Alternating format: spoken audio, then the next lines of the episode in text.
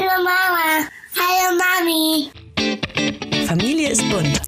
Game Mom Talking. Der Podcast über Regenbogenfamilien.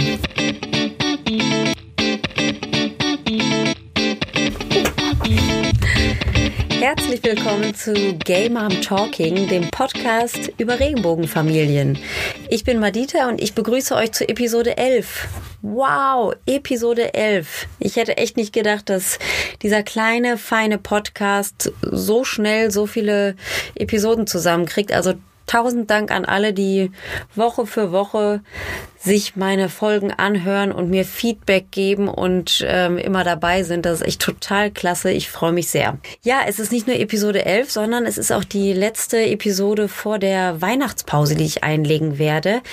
Denn ich habe, ja, ich muss so meine Podcast-Kapazitäten ein bisschen umwuchten, weil ich das große Glück habe, dass ich gefragt wurde, ob ich noch einen Podcast machen möchte über Regenbogenfamilien. Und zwar ist das ein Projekt für einen äh, für ein neues Regenbogenfamilienportal, das ab März an den Start gehen wird. Und natürlich habe ich direkt begeistert Ja geschrien, weil ich mich echt total äh, geschmeichelt fühle, dass ich da ein Teil von sein darf und werde.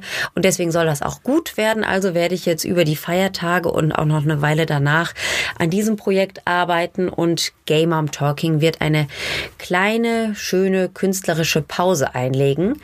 Aber natürlich lasse ich euch nicht auf dem Trockenen sitzen. Ich habe ein paar Special-Episoden vorbereitet. Die erste, die kommt schon in zwei Wochen am 18. Dezember. Das ist nämlich auch mein Geburtstag. Da möchte ich mir auch was Schönes schenken, nämlich diese kleine Weihnachtsepisode, die ihr euch dann anhören könnt. Wichtig ist, dass ihr bei eurem Podcast-Anbieter dringend auf Abonnieren klickt, damit ihr nicht verpasst, wenn die anderen äh, Spezialepisoden rauskommen. Das wäre ja schade, wenn ihr das nicht mitkriegen würdet. So, was machen wir heute? Erstmal sage ich euch, dass diese Episode natürlich auch von www.regenbogenfamilien-nrw.de unterstützt wird. Und jetzt sage ich euch, was es für eine Folge ist. Es ist heute wieder so ein kleiner Podcast Quickie, also eine kleine Folge mit, mit mir alleine und mit meiner Tochter. Die sitzt hier mit im Studio, aber es wird, ähm, es, es wird eine kurze Folge und ich habe zu meiner letzten Quickie-Folge, die ich vor ein paar Wochen gesendet habe, habe ich unterschiedliches Feedback bekommen. Die meisten, die waren sehr begeistert, fanden das sehr äh, cool, von meiner eigenen Geschichte ein bisschen mehr zu erfahren. Ich habe aber auch eine, eine Kritik bekommen von einer Frau, die mir gesagt hat, hey, ich höre deinen Podcast immer zum Einschlafen und die, äh, die kurze Episode, die war einfach zu kurz. Ich, ich war noch nicht eingepennt. Also das ist jetzt eine Nachricht für Tina. Tina, wenn du das hier hörst, du musst jetzt ganz schnell einschlafen, denn das wird wieder so eine ganz kurze Folge, weil ich ganz alleine spreche. So, los geht's. Ich erzähle euch was übers Heiraten. Haha, eigentlich ein schönes Thema, sehr romantisch, aber in manchen Fällen auch sehr anstrengend und nicht nur lustig. Ich, ich berichte euch mal, wie es bei uns war. 2013. Ich war schwanger. Meine Frau und ich waren nicht verheiratet. Damals durften wir auch noch gar nicht heiraten, aber wir lebten auch nicht in einer eingetragenen Lebenspartnerschaft und hatten das eigentlich auch nicht unbedingt vor. Also von dieser eingetragenen Lebenspartnerschaft waren wir beide keine großen Fans, weil wir, ja, weil wir die, dieses Konzept als sehr zweitklassig. Äh, ja, bitte, Schatz. Wann darf ich eigentlich mit dir reden? Möchtest du mit einsteigen in das Gespräch? Ja. Warte, dann stelle ich mal, ich stelle mal das Mikro so ein, dass man dich auch gut hören kann, ja? So, ich habe mein Mikro ein bisschen umgebaut, weil meine Tochter gleich auch ein bisschen was erzählen möchte. Aber ähm, Schatz, ich erzähle erstmal kurz weiter, wie das damals war, denn dazu kannst du überhaupt nichts sagen, denn du warst da noch in meinem Bauch. Ja.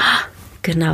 Ich war also schwanger und meine Frau und ich wollten eigentlich nicht unbedingt heiraten, wollten aber natürlich, dass wir die Stiefkindadoption nach der Geburt durchziehen können. Und das ging damals leider auch nur, wenn man in einer eingetragenen Lebenspartnerschaft lebte. Also haben wir uns geelbt, wie man sagt. Also ELP, eingetragene Lebenspartnerschaft. Wir haben geelbt am 1. August. Es war irgendwie 32 Grad heiß oder so. Ich war im siebten Monat schwanger. Ich hatte Füße wie ein Elefant. Schatz, das ist, wenn man, wenn man schwanger ist, dann hat man manchmal so Wassereinlagerungen an ganz verrückten Körperteilen. Und ich hatte, ich hatte so ein Sommerkleid an und meinen dicken Kugelbauch, in dem du drin warst. Und dann hatte ich so, so Riemchenschuhe, die auch recht hoch waren, also mit Absatz. Und da quoll das ganze, der ganze Fuß quoll an allen Seiten raus, weil mir so heiß war und sich das ganze Wasser in meinen Füßen gesammelt hat. Sah sehr lustig aus. Ja, und wir haben es ähm, so im, im, Klei im, im kleineren Kreise gefeiert, also irgendwie mit, weiß ich nicht, 20, 30 Leuten haben wir eine kleine Party gemacht. Aber es stellte sich bei uns tatsächlich nicht so richtig dieses Hochzeitsgefühl ein, weil ja, weil, weil die Elb, die eingetragene Lebenspartnerschaft, für uns echt so der blöde Trostpreis war. Ne? So der, der kleine, nervige Bruder der richtigen Ehe. Und das, das fühlte sich auf der einen Seite schön an, weil klar war, ja, wir sind Familie, jetzt auch auf dem Papier, aber auf der anderen Seite widerstrebte uns das Ganze ein bisschen.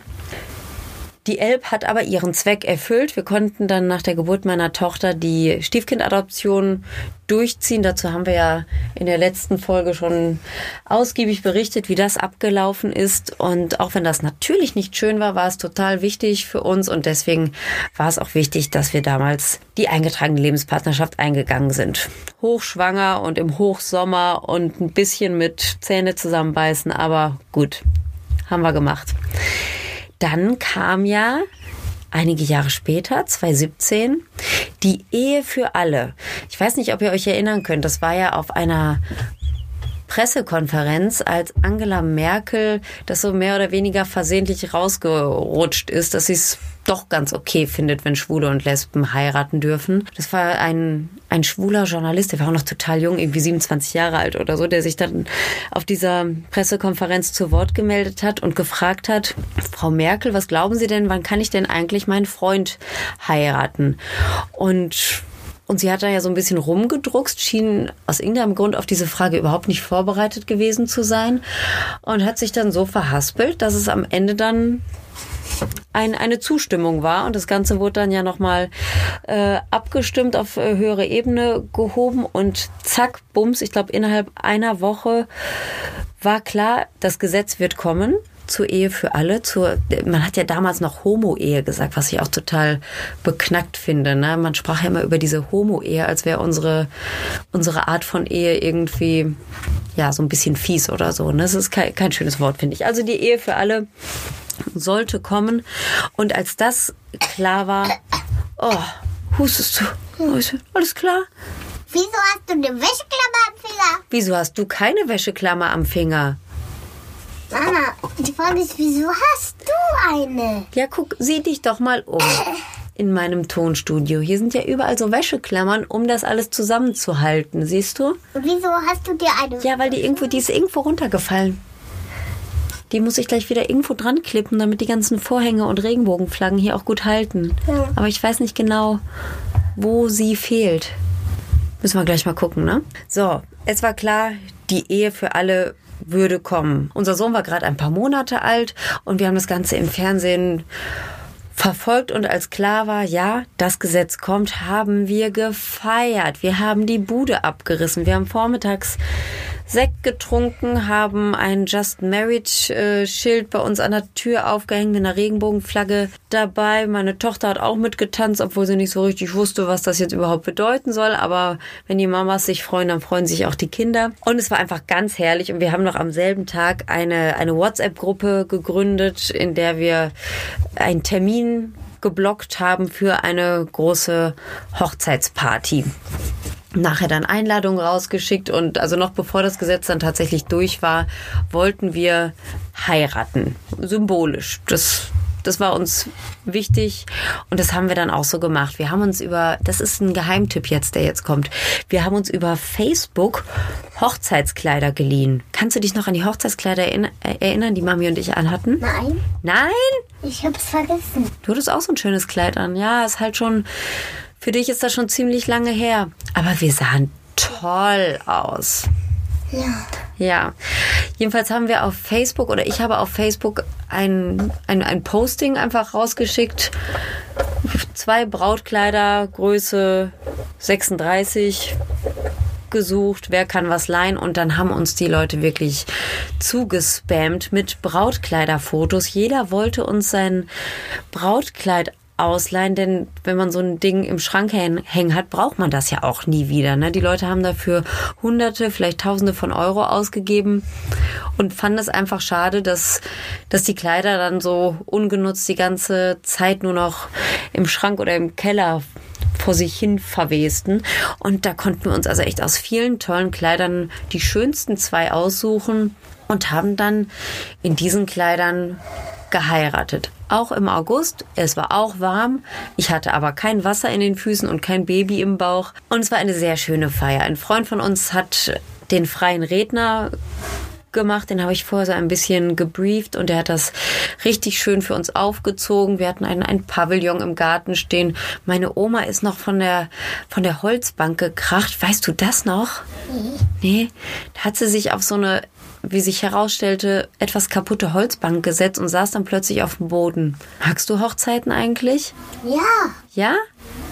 Du bist so gerne Blumenmädchen, ne? Ja. Ja, auf unserer Hochzeit wolltest du kein Blumenmädchen sein, aber ich glaube, du warst da einfach noch zu jung. Das kanntest du da noch gar nicht so ja. richtig, ne? Das ist ja auch eine schwierige Aufgabe. Blumenmädchen zu sein, ist eine schwierige Aufgabe? Ja. Was ist daran so schwierig? Ja, überall die Blumen zu verteilen. Ja, ist richtig. Man muss die auch gleichmäßig verteilen. Ja. Ja, das stimmt, das stimmt. Ja, aber inzwischen hast du da drin ja viel Übung. Also sollten Mami und ich nochmal heiraten, kannst du dann Blumenmädchen sein. Ja. Ja, aber wir heiraten nicht nochmal. Das war echt anstrengend, ich sag's dir, aber auch schön. Also das war ein richtig schönes Fest, eine Herzhochzeit sozusagen, ohne Papiere, ohne Standesbeamte, einfach nur mit unserer Familie und unseren Freunden und unserem freien Redner, der das äh, echt nett gemacht hat. Wir haben Brautsträuße geworfen und ja, hatten eben diese schönen weißen Brautkleider an, die wir einige Jahre vorher bei unserer eingetragenen Lebenspartnerschaft einfach nicht tragen wollten, weil wir fanden, dass es nicht angemessen ist, weil, weil für uns dieses dieses typische weiße Brautkleid eben auch zu einer richtigen Hochzeit gehörte und nicht zu so einer blöden Elb. Mama, jetzt ja? möchte ich mit dir etwas machen. Ja, irgendwo, wo ich auch mitsprechen kann. Ja, okay, ich muss aber eben die Geschichte noch zu Ende erzählen. Ja. Wir mussten dann nämlich, nachdem wir diesen schönen Tag verbracht haben, natürlich dann doch noch mal richtig ähm, heiraten also zum dritten Mal dann sozusagen, denn unsere eingetragene Lebenspartnerschaft musste ja umgewandelt werden in eine Ehe, in eine Ehe für alle.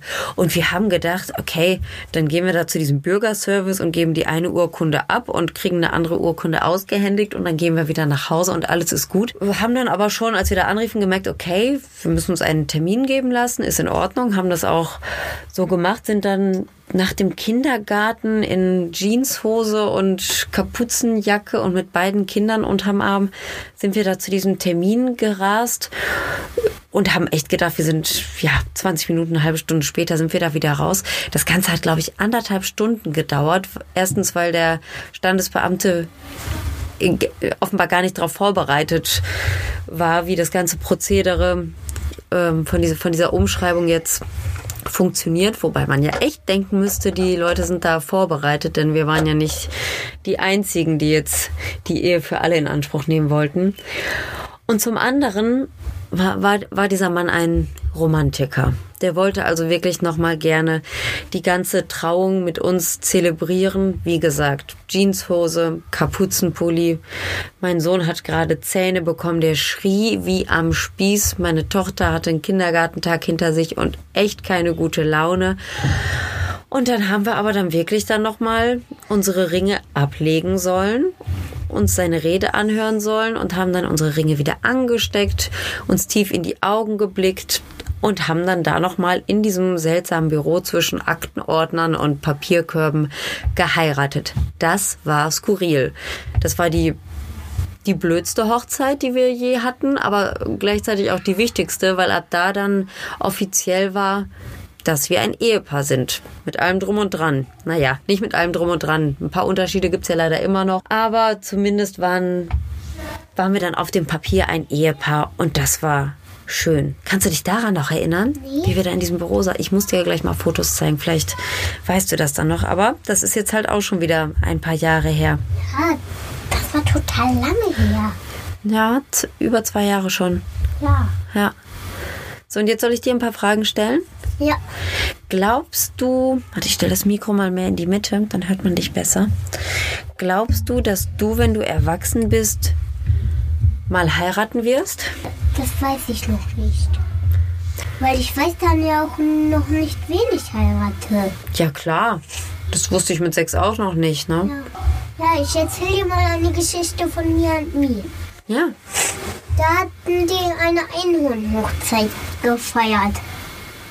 Da waren Biokal und Galormo zwei unzertrennliche Einhornfreunde, bis sie eines Tages Ramona begegneten und beide sich unsterbbar in sie verliebten. Ein Wettrennen sollte entscheiden, wer Amonas Bräutigam werden sollte. Biokal trug den Sieg davon, aber Amona war kein Lotteriegewinn. Sie wollte selber entscheiden, wen sie heiraten wollte. Und sie hat Galamo ausgesucht. Ah, ich wollte das jetzt gerade nämlich hinterfragen. Das hätte mich auch gewundert, wenn das bei den Einhörnern so ablaufen würde, dass man sich einfach um eine schöne Einhornfrau jetzt wettkämpfen könnte und dann, dann die sozusagen gewinnt. So funktioniert das ja nicht. Ja, Finde ich ja gut, dass die. Wie heißt die Einhornfrau? Ramona. Ramona. Das hat Ramona genau richtig gemacht. Man sollte nur mit der Person oder dem Einhorn zusammen sein, die man auch wirklich liebt. Ja, Ja. Und wie funktioniert das dann? Wie läuft so eine Einhornhochzeit ab? also als erstes müssen die Elfen alle Einhörner bereit machen und machen ein großes Fest. Mhm. Und dann? Also ich meine, stecken die sich auch Ringe an die Hufe oder wie ist das? Ich glaube, die Ringe stecken die dann eher an die Hörner. Ah! Ja, macht Sinn. Hätte ich ein Horn, hätte ich mir den Ring da auch dran gesteckt. Ja, Das ist natürlich viel cooler. ja. Ihr Lieben, das war unser kleiner Hochzeit-Podcast-Quickie. Meine Tochter muss jetzt, glaube ich, ins Bett. Die ist ganz schön erkältet, die arme Maus. Und ich, äh, ich auch. Ihr hört es wahrscheinlich, ne? Also wir liegen hier alle... Oh, jetzt habt ihr es richtig gehört. Wir liegen hier alle ganz schön flach. Deswegen auch diese gekürzte Version von Game Mom Talking heute. Ich danke euch fürs Zuhören. Bitte denkt dran, folgt meinem Podcast beim Podcast-Anbieter eures Vertrauens, damit ihr die Weihnachtsepisode und die anderen Spezialepisoden nicht verpasst. Denn ich verabschiede mich jetzt in die Weihnachtspause und sage Danke fürs Zuhören. Danke fürs Unterstützen an regenbogenfamilien-nrw.de. Und danke, dass ihr im Januar alle wieder dabei seid. Folgt mir gerne auch auf Instagram, dann verpasst ihr gar nichts mehr von mir und wisst auch auf jeden Fall, wann es nach der Weihnachtspause weitergeht. Ich freue mich drauf. Bis dahin, frohe Weihnachten. Sagst du auch nochmal frohe Weihnachten? Tschüss. Tschüssi, frohe Weihnachten.